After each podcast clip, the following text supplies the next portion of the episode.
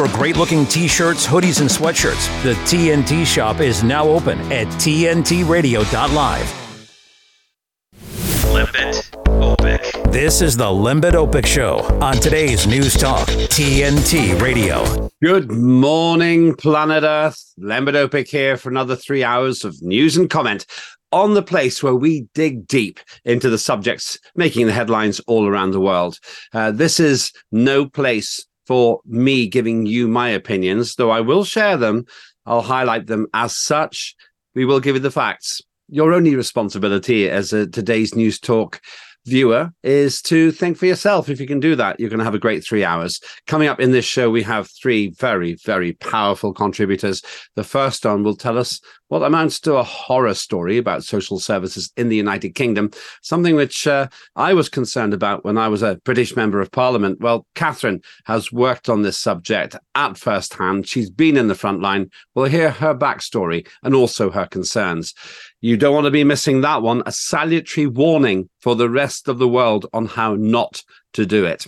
Uh, we're also going to be talking to Mads uh, Palsvig, who is a whistleblower from a very large financial institution. Uh, and you'll find out what the whistleblowing was about. And Mads' story is quite chilling. Uh, once again, uh, giving the space here at TNT, uh, that's today's news talk, to share stories that the mainstream media, MSM, would rather not have you know about because it alters the uncomfortable relationship between that aspect of the media that doesn't really expect you to work things out, simply prefers you to drink the Kool Aid and listen to what you're given. Well, that doesn't happen with Mads. You'll find out why in a short while. And then we got Linda Jack, who'll be reviewing uh, the upset of the decade uh, in a by election which took place in the United Kingdom in the north of England, where the Uni Party, also known as Labour Conservative and Liberal Democrat, got absolutely trashed by George Galloway, the man they love to hate, a man who has never been cowed into submission or conformity, but who has once again confounded the pundits with his fourth constituency by election election win. Uh, what was behind that? Well, uh, Linda Jack has been in two parties in the United Kingdom Labour Party, where George Galloway started, and also in the Liberal Democrats. She'll give us her candid assessment of why the Uni Party candidates were crashing and burning, while George Galloway rides high. All of that with me in the next three hours. But before we go to my first guest, I want to talk to you about another story I saw as I was preparing for today it's a hand wringing concern about birth rates in countries. This is all based on the fact that South Korea, which has traditionally got a very low birth rate, has got an even lower birth, birth rate, the lowest I think it's ever been recorded. Uh, apparently, the expected birth rate to sustain a population without immigration is about 2.1 children per mum. Well, in Korea, it's something like three quarters of a child per mum, way below what they need if they want to self sustain their population. Well, one of the state sponsored channels in the United Kingdom has been going crazy about that in the last few hours and also highlighting the fact that the United Kingdom has also got a lower than that sustainable birth rate, 2.1 uh, children per mum. But here's the problem that very same state sponsored channel tells us that there's a climate crisis and that we're all going to die. And they unthinkingly and unquestionably report people like Gutierrez, the clown in charge of United Nations, who says we've entered the era of global boiling. Well, let's think about that for a minute, shall we? Who are they blaming for this global boiling? None other than our own species. Yes, the human race. And you would think that these climate catastrophists, the warmists who tell us all this stuff, would be slightly concerned if population was going up. But instead, they're concerned that population is going down. If there were no humans, according to them, there'd be no climate change. They're wrong, of course. That's complete rubbish. But that's their argument. They can't have it both ways. They can't say, we must stop human beings destroying the climate at the same time as saying, we must have more human beings. That's the argument there. Another example of the ridiculous double standards, the lack of joined up thinking, the sort of thing that brings the climate warmists into disrepute. We're going to be talking about that a little bit more uh, tomorrow, and we'll certainly be covering it in detail next week as well. Suffice to say, we spot those things here at today's News Talk. We report them you might have a different view. Maybe you can explain why state sponsored channels are more or less exhorting the public to have more kids at the same time as complaining that there are too many humans creating too much carbon dioxide it just doesn't add up, does it? Well, I'd like to know your views. You can go to tntradio.live uh, uh, and you'll find the chat there. It's always buzzing. It's very lively already. I'll uh, report some of your comments uh, as I have time.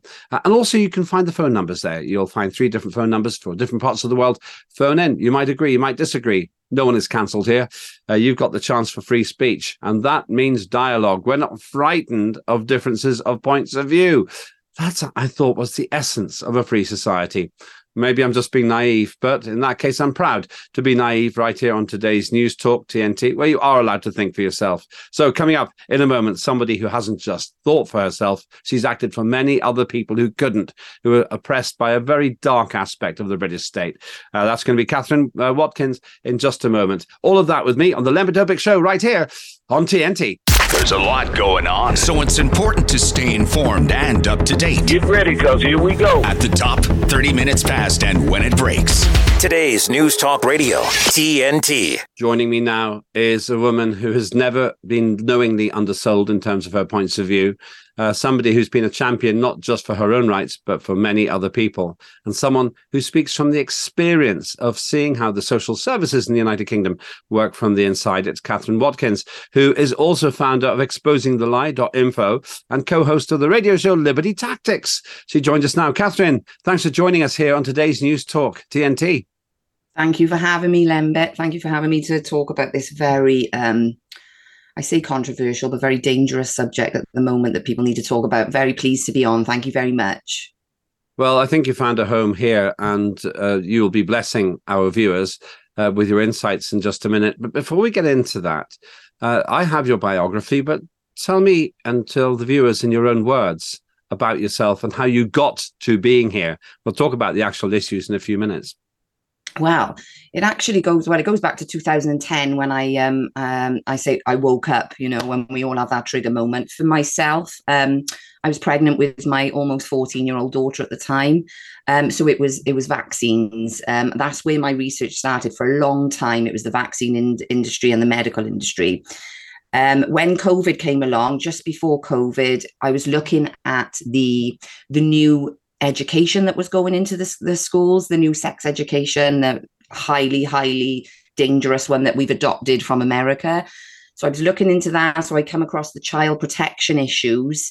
Um, and since then, I've just, there's been, they've clashed. So the medical industry has now clashed with social services. Now, for me, this was a huge eye opener because um, I knew that social services, um, the you know parts of social services were corrupt because I know people personally who've been um, involved with them over the years. However, I didn't have so much of a an insight other than the personal stories until a few years ago um, when these two things that I was doing crossed over: child protection and the medical industry. Now I say child protection obviously because social services come forth as a as a safeguard from a safeguarding point of view and how horrified I am, Lembit, to realize that, you know, through through a lot of my life, I believe that social services were there to to help children, you know, in, in abusive families and, you know, when they needed to be removed for their for, you know, their safety, then that you know but it's actually it's it's not that at all. Um i'm not saying that social services don't remove children who are in danger. However the stories, and I mean there's multiple ones of them that have come forward. I've been horrified by not only um, how the social services have, have initially been involved, because um, it only takes one thing. They don't go there for absolutely nothing. It could be one thing, however, you know, sort of innocent that is. Once the foot is in the door, this is where the problem occurs. And they have been known to falsify documents, omit documents, omit evidence, and all this is done in a secret setting. I don't know how many people are aware that the family courts are the only court system that are completely secret. There is no press allowed in there.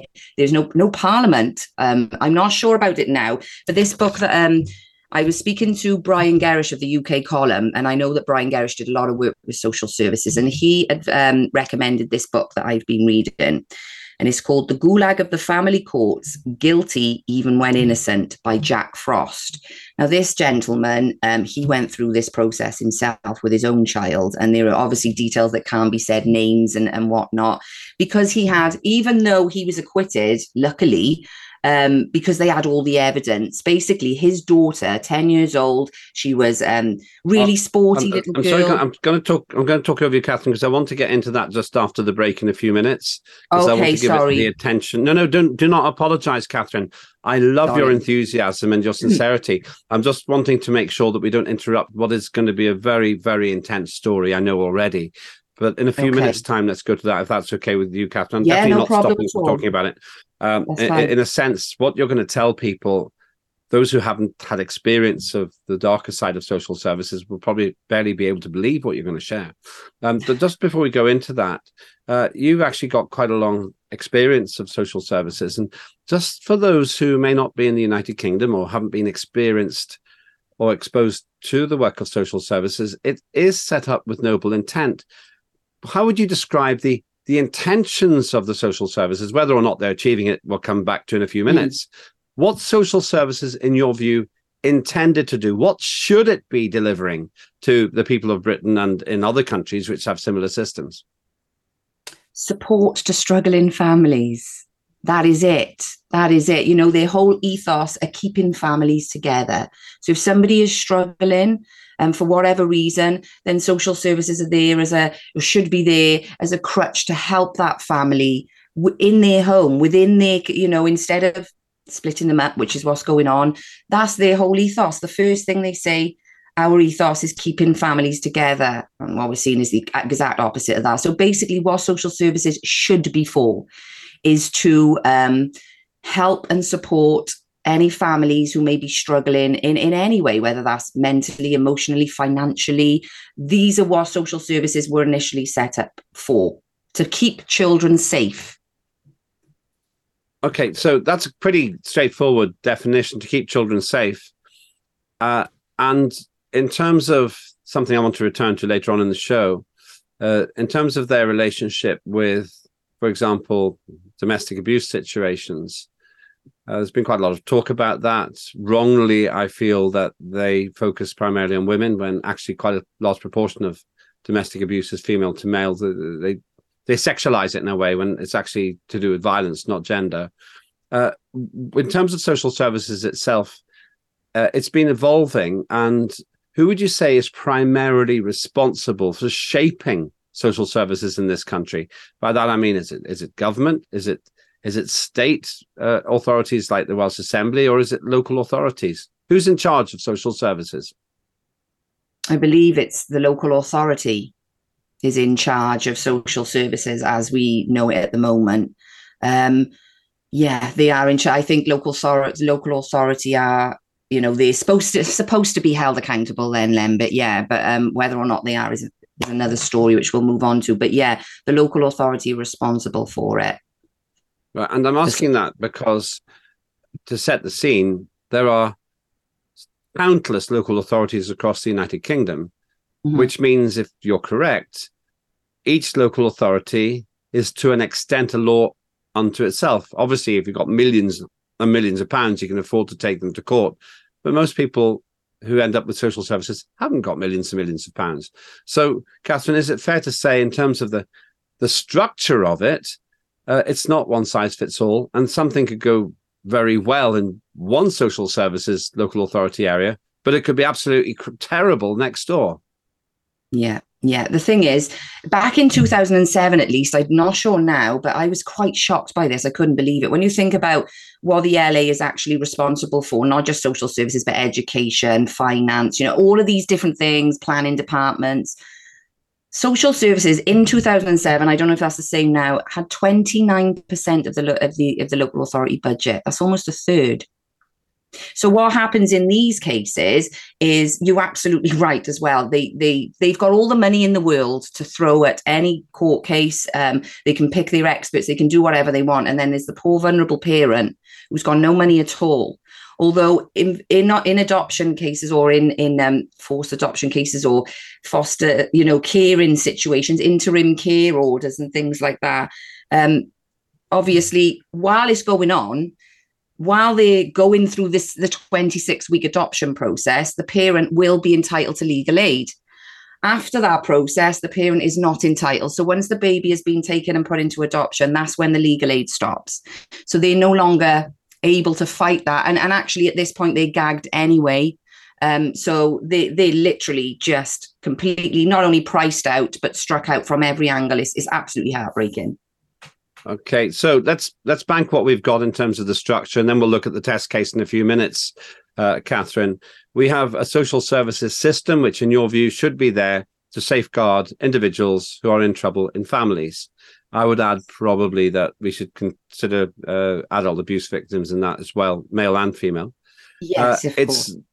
it's local authority based, so the massive amount of decision making power is at a local level, not some minister in in Westminster where British Parliament sits, but at a local level at County Hall or, or City Hall. And as uh, indeed uh, we've got uh, Madrid uh, confirming, uh, the, the local authority really is where the buck stops, unless you have the power to escalate it uh, using yeah. skills and resources that most people don't really have. Would that be a reasonable summary of of of the structure before we look at your test case? Yes, yeah, that would be reasonable to say. Yeah, in the most sort of basic way. Yeah. Okay.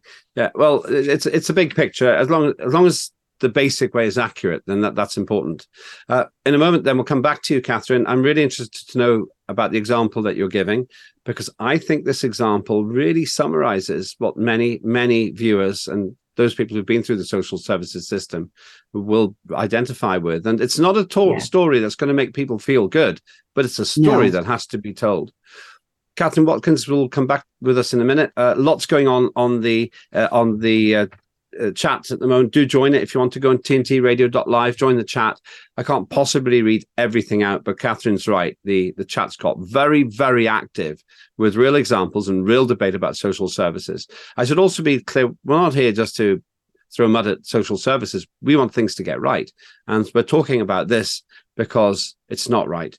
You'll get more from Kathryn Watkins and me, Len here on the Len Show uh, on today's news talk in just a few minutes. See you shortly.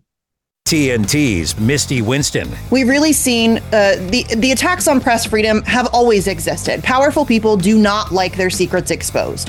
Um, that's a no brainer, right? And so th- there's always been attacks on press freedom. However, there has been a significant and marked increase. I think really um, it started kicking off really under Bush, but certainly under Obama. That it really went into hyperdrive. T- uh, Trump took that and just absolutely ran with it. Um, I mean, he's the guy that had Assange arrested. Um, Um, that really sets an unbelievable precedent just in general. And so now we're starting to see it spiral out of control. Misty Winston on today's News Talk, TNT.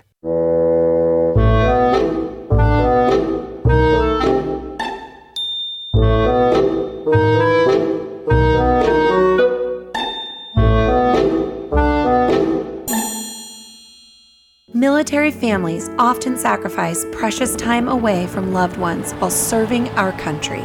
And for those with children, the separation can be especially difficult. We were worried that with him leaving that she would lose those connections with her dad. Some of life's best moments happen between parents, children, and the pages of a good book. United Through Reading provides that connection. You can watch your mom or dad read a book to you, and it almost feels like they're really there we ensure they remain a consistent, meaningful part of their children's lives, no matter the distance. Just seeing Jacob recognize daddy again after a long time just melted my heart. And now, as we're facing greater isolation from our loved ones, United Through Reading is also available to veterans. Learn more about United Through Reading and download our free secure app at unitedthroughreading.org. From weather and traffic reports to news of political developments. We turn to journalists for the information we need to live our daily lives. Journalists around the world provide the news that is essential for democracy, for personal freedom, and for safety and stability. Yet their ability to report freely and safely is under attack like never before. Too many journalists are paying with their lives. They face exponential risks and they've already paid a heavy toll. Death threats, online harassment, and physical attacks are becoming a daily experience of journalists in all countries. We just want people to be safe, to be able to get our readers the information that they need to make informed decisions. They checked my phone and realized that it was Pegasus. I feel myself like I'm naked at the street. These charges were politicized from the start. Facts win. Truth wins. Justice wins. C'est énorme pour moi d'être là, d'être libre, surtout que je ne m'y attendais pas du tout. Stand with a free press. Stand with journalists whose reporting won't be silenced. Press freedom is your freedom.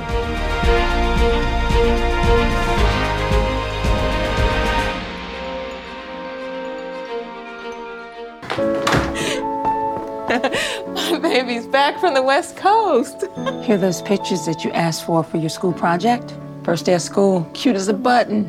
so long ago.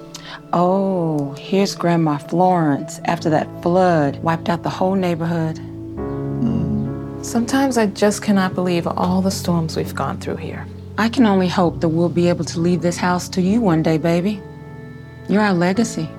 Planning for these disasters will make sure we're safe and is the best way to protect that legacy.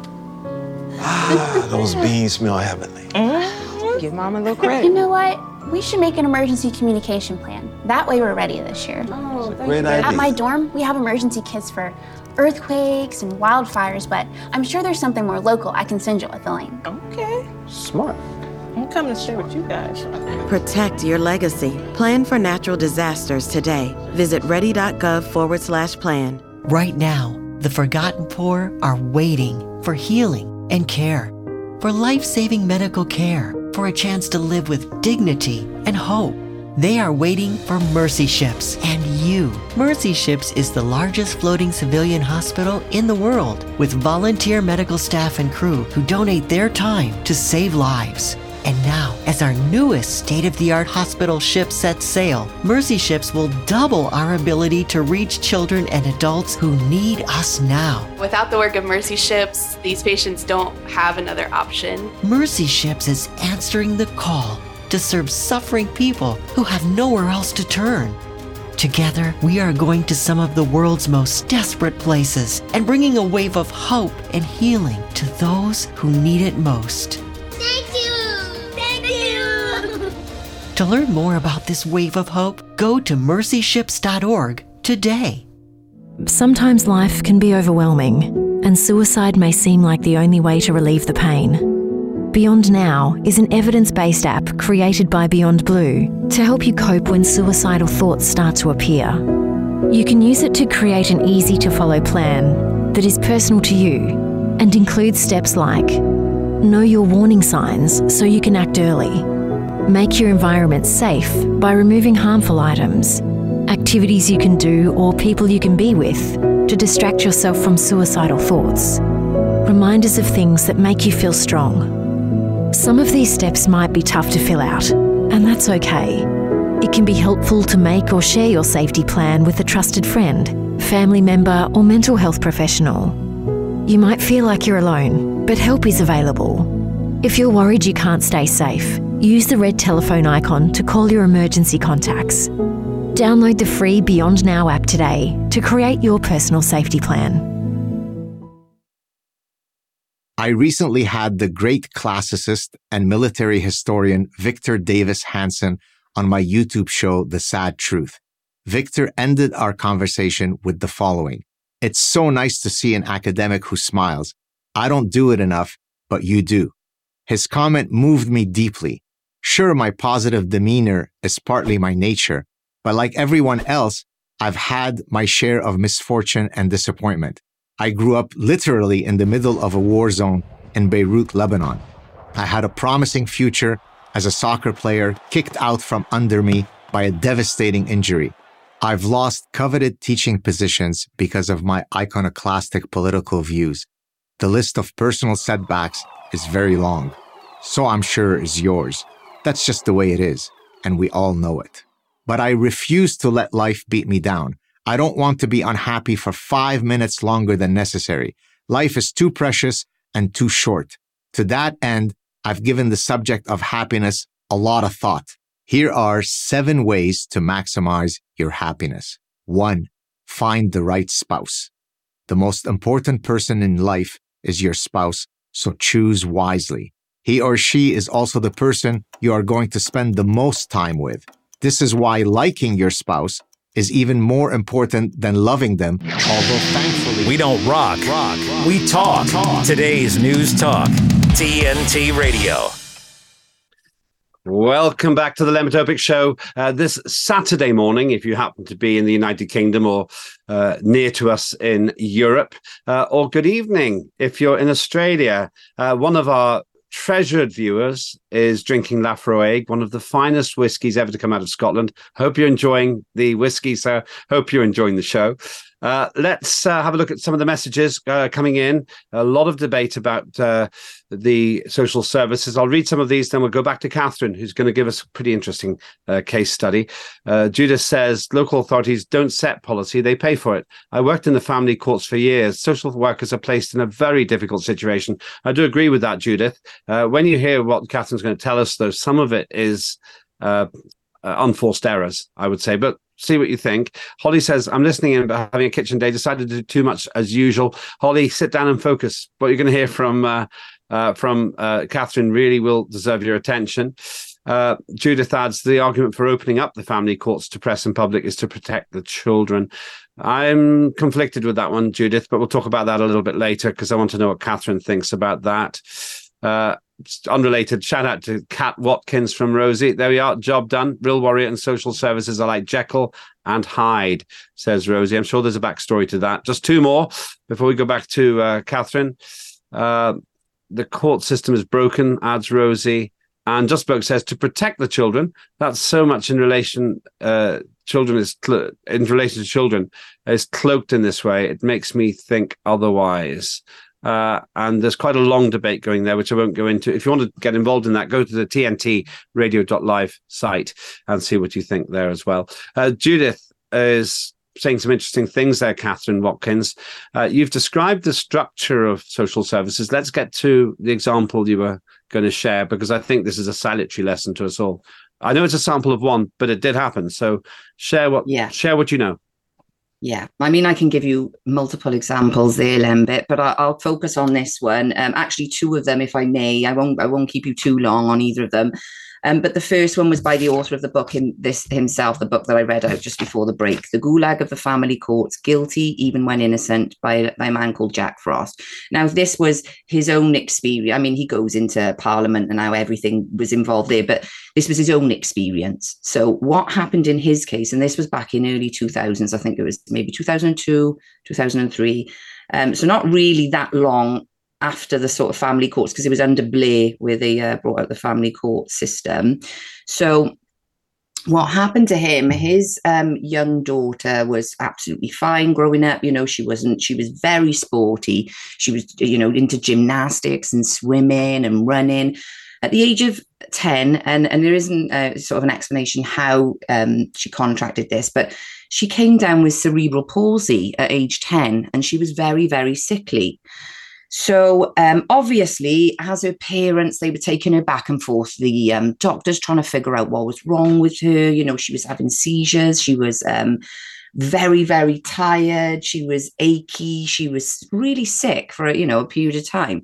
So when they were taking them back and forth, the the hospital then um, sort of made out that the mother was um, they accused the mother of Munchausen's um, syndrome by, by proxy, proxy, right? Yeah.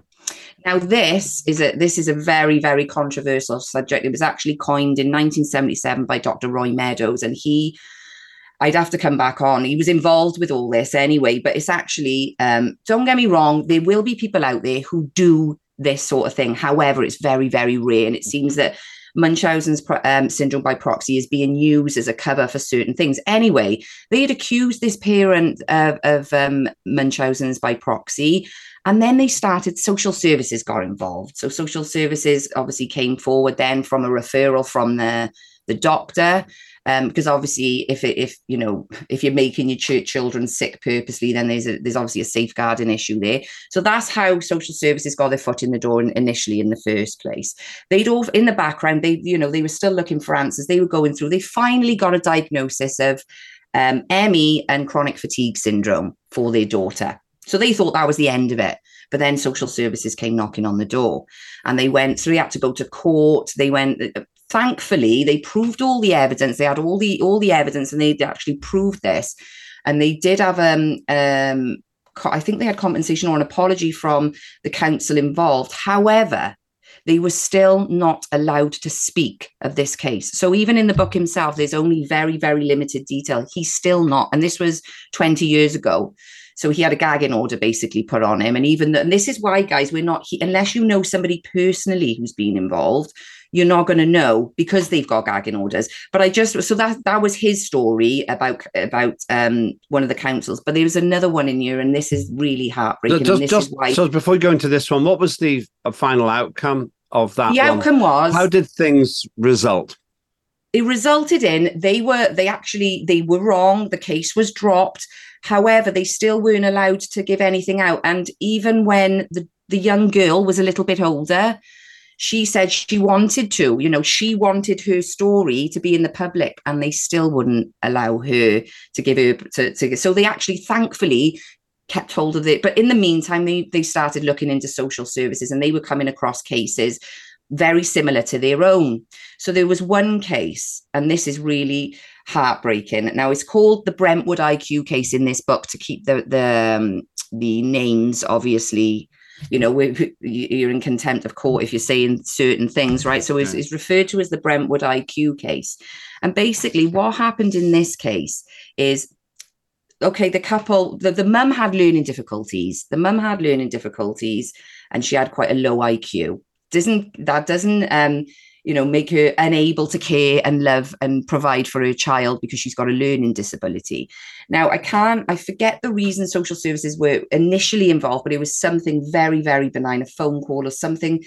But it, they have to follow up on everything. And that's fair enough. If they're receiving a phone call, you know, where they think somebody's, you know, in trouble and whatever, then I get that. I totally get that. It's what happens when they get to that that situation and what things escalate. So in this case, they came in hard with these two young, vulnerable parents.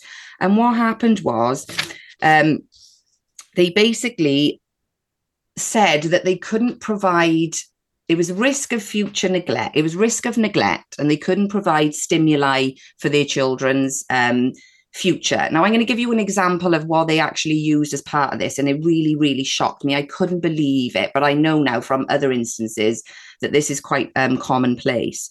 So basically, the little girl who was about three um, on a supervised visit um, had been given a packed lunch. She had a packet of, I can't believe I'm even saying it, a packet of crisps, a sandwich, and whatever else. Now, the little girl ate the packet of crisps first and then didn't eat the sandwich. And that was actually noted down in the records as a cause for concern what? The other thing was stay. I know, I know. The other thing was staying up after eight o'clock just to watch the end of EastEnders or something. It was. Now, how many families do you know? I know loads of families who do that. So these were little things that were being used against these couple, the this couple, to come and take their children, and they did take their child, and the next one when she was pregnant again. They came and took this child from birth based on something. So the other thing was they said the child had um, uh, witness domestic violence. Now, when you hear that, you think, wow, right, okay, fair enough. If there's domestic violence going on, let me just explain what that little scenario was.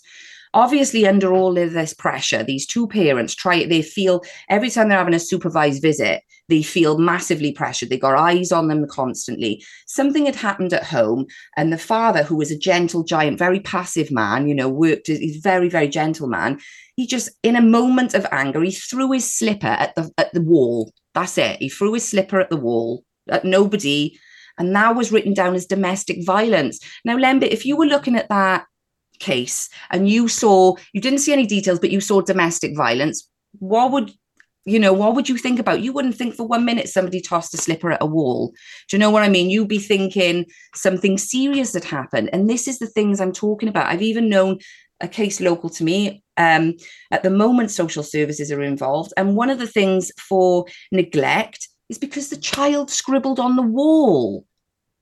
That, my child me... scribbled on the walls when they, when they were at home. All children children's but these are little things that sort of they they sort of pile on top of each other. And then when the parent blows up which is you know to keep your emotion and down when you know this is all going on around you and you know sort of lies and things are being twisted and whatever you're going to react right? Most people will react well then when you when you react that's seen as being aggressive and not good for the child and these are the things Look, then that i mean i could go into so much more detail but these are the things that happen in the real world and it's yeah, frightening I, I, one of the problems is we haven't got the statistical uh, capability to analyze how much of this is going on. It almost no, by definition. Yeah, mm. it's by definition protected information because social services will protect themselves. And uh, in line with what I've been reading a little bit in the very, very lively chat today, uh, many social services agents are sincere and want to do the right thing. Oh, yeah, but no doubt, what, no doubt. What worries me is that there's an arbitrary distinction between what's okay and what's not okay. And that's why, Kathryn, I wanted to clarify the processes at the beginning of the show. Because if the local authorities are essentially the judge and jury of their own actions, it's yeah. virtually impossible to set consistent standards across the country. And worse than that, it seems to me that a malevolent social services could protect itself for whatever reason, or one which has decided to take a woke agenda, for example, or one mm-hmm. where there are personal vendettas involved, and they could carry on like that for years without being spotted. Yeah, and that is essentially what's happening. They are. They, they, this is why I think is is sort of bred this sort of behaviour because nobody is looking at it. Not even Parliament is allowed in. Eric Pickles MP from the, he was involved in this case actually, but and he tried. He I think it was two thousand oh gosh, I can't remember now. So I do apologize. 2000 something, the early 2000s. And he tried to help one of his constituents. I think it might have been the, this Brentwood IQ case, actually. And even mm. he wasn't allowed in there. And he was um, issued with, you know, he, he being contempt of court. And he even was, you know, threatened to lose his job and everything. And this was an MP. So they that mm. closed and, and, um, you know, secret. Not even Parliament knows what's going on in these family courts. It's, it's, really quite. Um, well, it's really dangerous. I'm just going to give you another example of what happened with the general. Just, just, just hold that example. We need to go to a break, uh, and then I want oh, to hear right, that example. And it's actually very poignant because I want to talk about uh, the status of those courts and the benefits of uh, them being private or not. So that's yeah. it's exactly where I want to go, Kathryn. I'll just read you two messages before we go to the break. One is social yeah. services come knocking on the door is a bit off, says Judith. They have a legal responsibility to investigate and go through the process. I'm not saying it's always right, but that's yeah. what they have to do. And Blodders says, and I think this is quite um, appropriate for our third guest today. Does our government suffer from Munchausen's by proxy with their determined effort to harm the population? That's probably not one for you, Kathryn, but That's we'll put that question. to Linda later on. Uh, hold that thought. You're uh, here with me, Lembit Öpik, on the Lembit Öpik show on today's News Talk TNT. We're going to talk about family courts. We're going to talk about the remedy for the problems we're discussing about social services in the UK. Probably a good test case for many parts of the world. Don't go anywhere. See you in a few minutes. Even the thought of dementia can feel scary. It's why we put off getting help, even though we've noticed changes in our thinking or memory. But an early diagnosis can change everything, giving you medical help and a support system around you to help you live better. Start with Dementia Australia's online checklist. Because the sooner you know, the more you can do.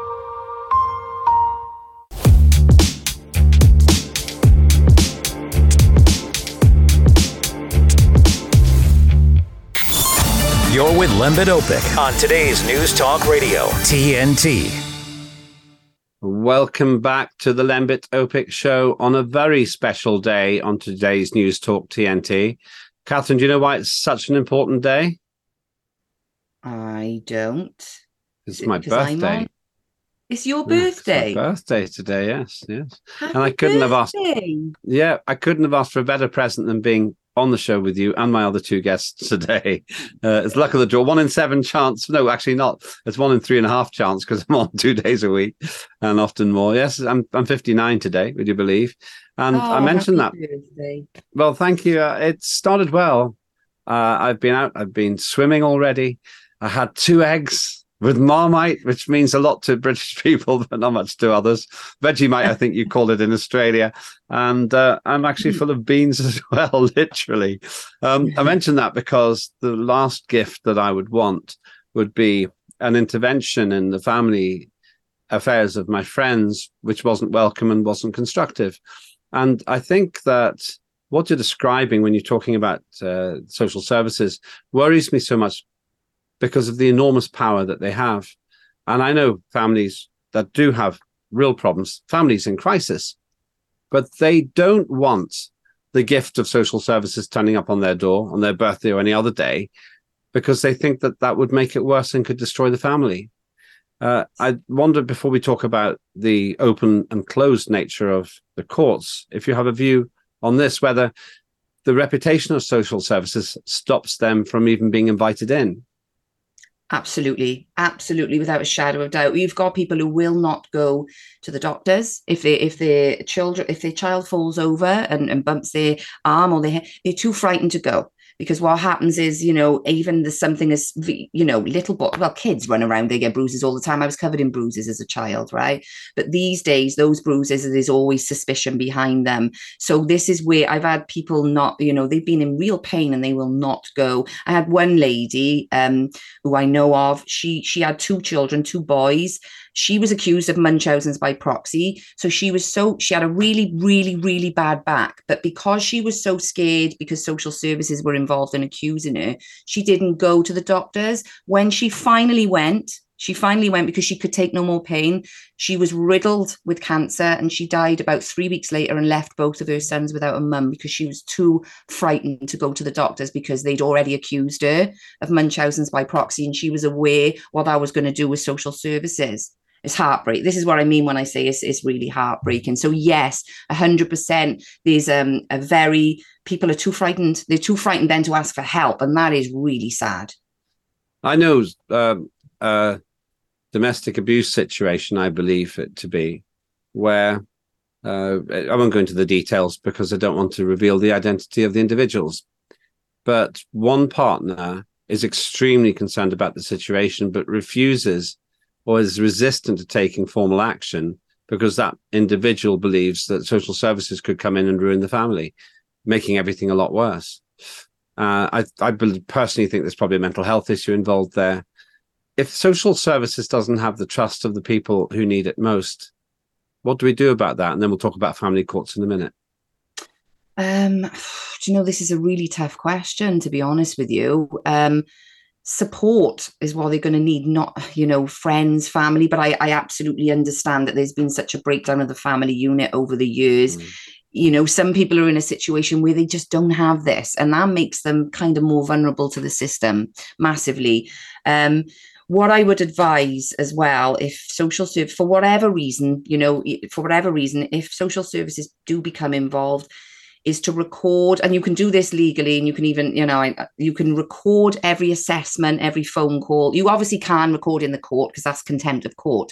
But to protect yourself and, and to protect the social worker, you can do that. So, you know, you are protected from anything that's, you know, nothing can sort of be misconstrued or, or, or twisted or whatever.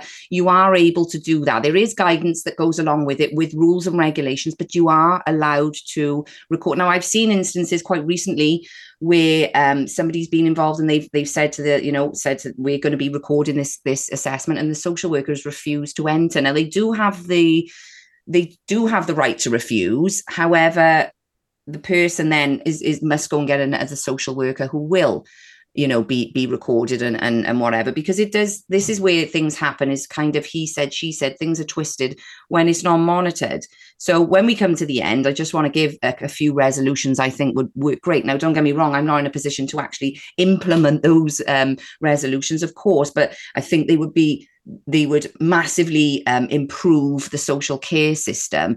So, um, if I can just quickly say um, about something that does go on and, and this is again this is a, i'm not having a go at social services. I understand why they why they're there and and you know there is a high turnover of staff actually within social work because of things that go on and i think is mm. is becoming worse. I think that's what it is you know people go in there with good meaning obviously.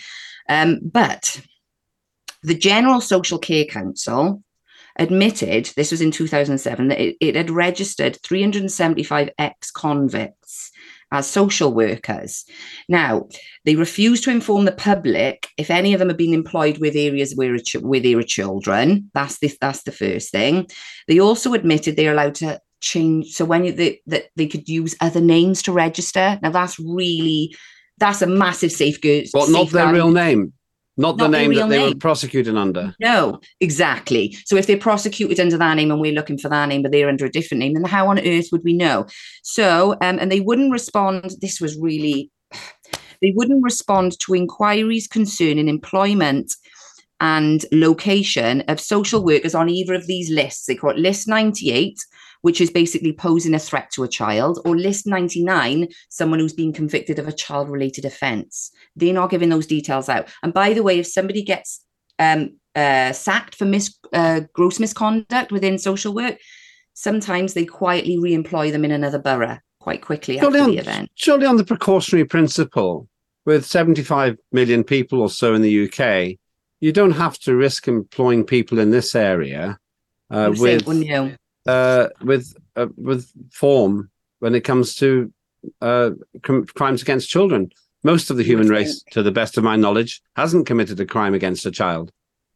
Exactly, which but they not they're not disclosing any of these details. That's the problem. So this is, you know, when people say that's the other side of it. Yes, they are good social workers, but there are also ones we don't know any of their background, and none of these people are allowed to know their background. So if you've gone acute in a criminal court, if you are allowed to face your accuser, in the family court, things are much, much different. The accuser is protected. You're not allowed to know the background, the background of um, the social work. You're not allowed to know any of that. So this is where there's a massive, massive disadvantage, huge disadvantage, um, being as it is. And there are things when you're ready, you know, when we're ready to, to finish, which I would think could happen that would help this system massively. But as I say, I can't put these into place. But for instance, Go on, you you go on, you carry on. Uh. I want to get to the remedy at, at, at, the end. I just wanted to cover two yeah. other things, and then I want to know uh, what you, as uh, a potential uh, fixer, would do if you had the power to wave a magic yeah. wand. Just two things.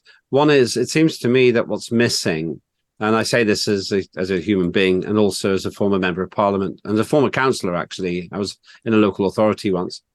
What's missing is a non-confrontational mediation system, which is state-funded, where there's an absolute guarantee that it won't automatically or necessarily lead to social services intervention. I think there mm. should be some statutory middle way here, yeah. where uh, it's compulsory if one partner demands or one person in the situation, a parent, for example, or a guardian, demands it that everyone attends but it doesn't have legal status. I think that that should exist. I don't oh, know if definitely. that would help. It might be expensive, but I, I personally feel that might take away some of the fear. What do you think?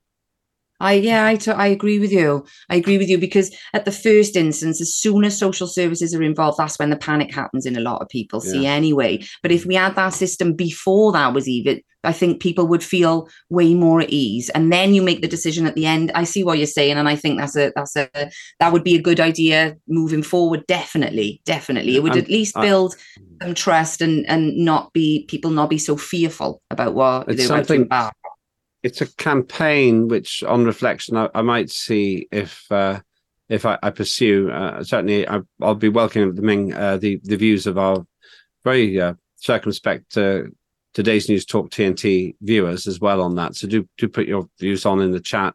The second question before we go to remedy. Should family courts be open or closed in terms of the press? Uh, I'll, I'll put my cards on the table. I'm not very keen on having media in courts because I think that creates uh, additional problems. You, you're tried by the media. So even if you're cleared, people remember the charges. Mm. Yeah, no, for what I think is it should be open, not as, as in open court, but the, the names of the children redacted, obviously to keep the children safe. So we can still hear the details of the court without hearing who it was. So I don't mean in the court, but you know, press they should it should be open because the problem is it's not, and and no press are allowed to report on any of this, any of it, and and that's when you haven't got the press reporting on things, this is the problem we've got because the general populace does not know what is going on. Therefore, they're not even able to safeguard themselves if something happens to them. So I do believe it should be open court with the consent of the parent, obviously, with the consent of everybody, and if it's in the public interest. That's what I believe. Yeah. That's a big debate for another time as well. I'm perhaps more skeptical. I've uh, experienced all kinds of negative treatment and libel in the hands of the press, mm. which materially harmed my political career. Actually, um, it's for another time, not for my birthday. But the reality is, uh, I wonder if that's a dimension that most people wouldn't be able to cope with. Let, us park that for now because it's a bigger debate than we can get through in four minutes. But turning to the remedy, uh, so we can perhaps stay on, on a positive note. You yeah. are now the prime minister. What do you yeah. tell whichever minister is responsible for social services policy to do? Every social worker is to have a body cam, every single one of them. And if the body cam is not working at that time, then that's a technicality. They can use that as evidence, right? Body cams at all time, like the police do, I believe. Um, I'm not sure actually, but they should do. Um, open court, I had said we've discussed that one anyway. Three judges, not one.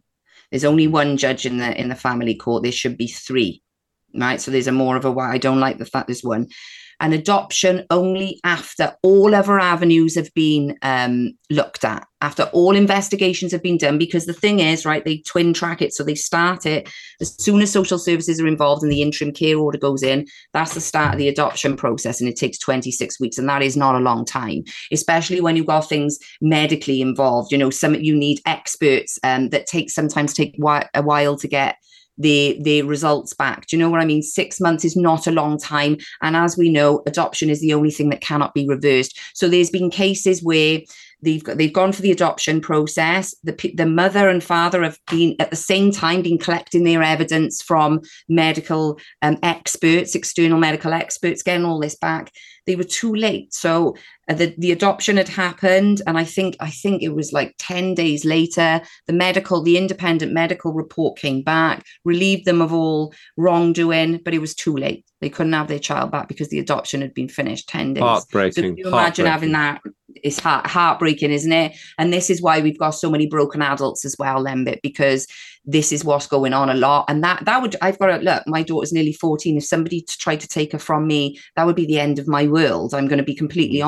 So how some of these people manage to keep them and many of them don't and who would blame them because that's the most precious thing ever being taken from you when you know you've mm. done nothing wrong and that's that's mm. that's what's, what's important cases with no criminal evidence to be dropped but reviewed with an aim to review. So if there's no criminal evidence, you can't, you know, in a criminal court, obviously it's beyond um, mm-hmm. a reasonable doubt. But in a in a family court, it's based on probability, and that's not fair. That is absolutely not fair.